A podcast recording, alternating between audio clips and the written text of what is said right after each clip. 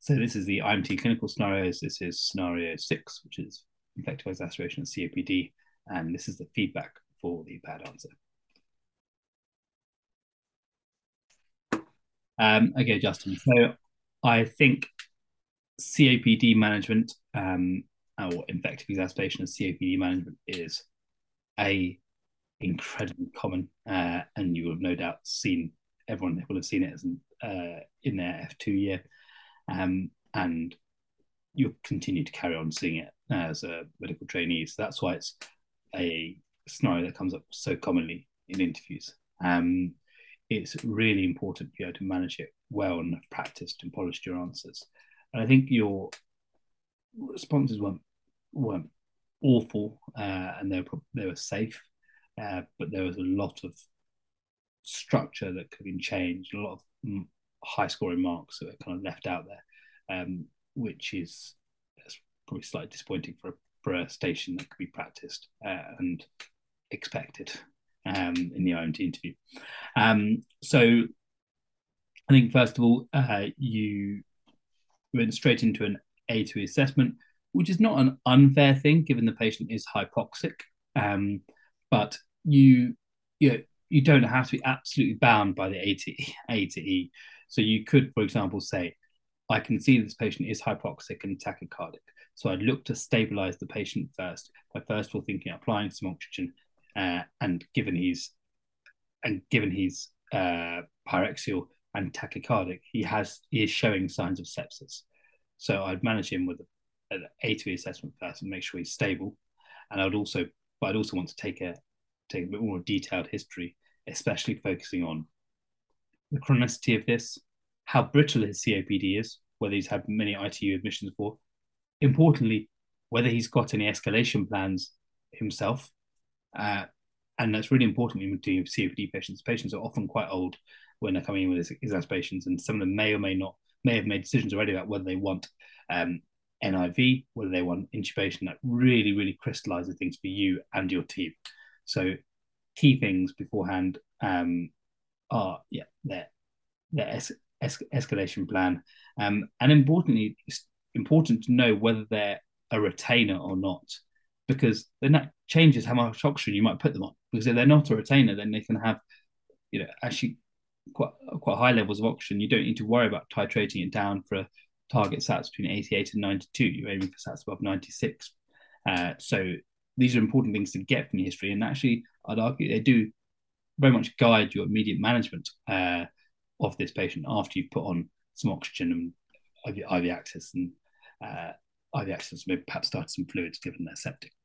Um, then you go through an A to E assessment, and as you said, you particularly focus on breathing, which I liked. Um, you could have maybe thought about quantifying the wheeze. Uh, you could have thought about doing um, uh, like a, a, a, a, further assessment. Could have pulmonary function tests, or at the very least, uh, looked at the uh, peak expiratory flow rate, which I suppose is a, a bit of a higher higher marking point. Um, and I didn't really hear the word sepsis, sepsis six uh, and fluids. And I think actually a lot of candidates, not unfairly so, will approach this as a COPD management. And yes, breathing is very important here. This patient is also tachycardic and pyrexial. Um, so this is he's also got signs of sepsis. So you need to be managing both simultaneously. And I think that's where didn't really get I didn't really get that impression from you. Um, again, you're uh, moving on to the investigations now. I think that was uh, actually reasonable. But again, you mentioned all the investigations. I'd like to hear a few extra ones. And again, I think it's because you kind of forgot that this was an infection. Um, blood cultures and sputum cultures are key here. Uh, maybe also like an atypical respiratory viral screening might have a respiratory virus that's turned into a uh, you know bronchopneumonia in the patient that's got COPD. Um, so these things are all very important. Um, and I think again qualifying just a little bit. You don't need to go in depth to each investigation, but what are you looking for? Chest X-ray for you know any any anything else that's causing hypoxia? Is he got a pneumothorax? Because that's actually very important, especially when you're thinking about um, starting NIV because it's a contraindication. So little things like that to point out are actually very important here. Um, again, the looking at the chest X-ray and ABG, I thought you said the basic things. So you said there's a, there's a, there's a clear basal left basal consolidation, and you said it's acidotic. Great, but the better uh, candidate IMTs will be able to say, well, actually, this chest X-ray shows hyperinflated lung fields, evidencing a COPD. There's no obvious pneumothorax, and he's got left basal consolidation. The better candidate would have said, well, this patient clearly has a respiratory acidosis and type two respiratory and type two respiratory failure. Um, uh, and in terms of managing this patient when he became, in terms of the initial management of this patient, it could have been, it could it could have been a bit more refined. Um, you should probably think about spelling out your doses of your salbutamol uh, and which which nebs you're using. So salbutamol nebulizers, ipratropium bromide nebulizers. Um, you want to be titrating his oxygen appropriately, reassessing with further ABGs. Um, you also want to be thinking about commencing steroids, uh, antibiotics, and monitoring fluid input output as, started, as part of the sepsis six. So you can consider catheterization, uh, or at least keep an eye on fluid fluid input output um, for this patient. So there are a lot of things you can do in your initial management of a patient with COPD. Um, as he got worse, um, you'd put him on some nasal cannula, and his oxygen was had improved slightly between the ABGs, but as you correctly mentioned, he's more acidotic. But again, it would be nice to hear you worsening uh, respiratory acidosis. Is what I'd like to have heard. Uh, and then after that, you talked about calling him MedReg, but again, the better IMT would know that this patient now needs NIV, uh, and so it would be I'd be talking to my medical registrar about NIV, and again, it's absolutely five out of five points. But again, thinking about escalation of care, is the patient a patient that can tolerate NIV? Have they ever used NIV, before?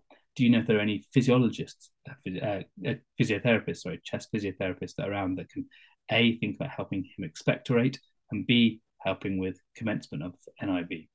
Uh, so these are all kind of small but very very clear five out of five points, uh, which you could you could you could pepper into your answer and make you sound like a very refined candidate. Um, regarding the LTOT, I appreciate that's quite a difficult question, um, especially for those that haven't done respiratory jobs, but it's something you need to be aware of. So it's not just you knew that you had to do an ABG, which is great, but it's not just a bad ABG; it's an ABG that has a uh, a, a PO2 below a particular threshold.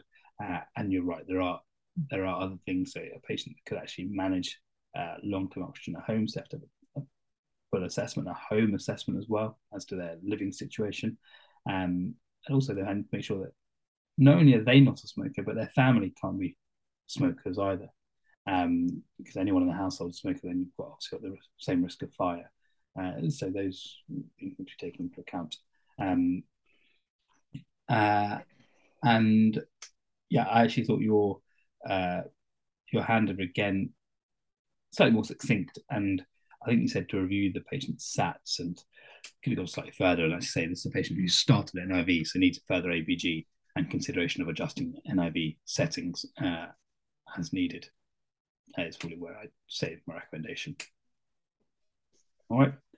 Um, so all in all, not not not an unfair, uh, not a bad attempt at managing infective, infective exacerbation of COPD, but more attention probably needs to be paid to the infective side of this, the fact that the patient's septic uh, and be have been a bit stronger in recommendations for NIV in someone with type 2 respiratory failure.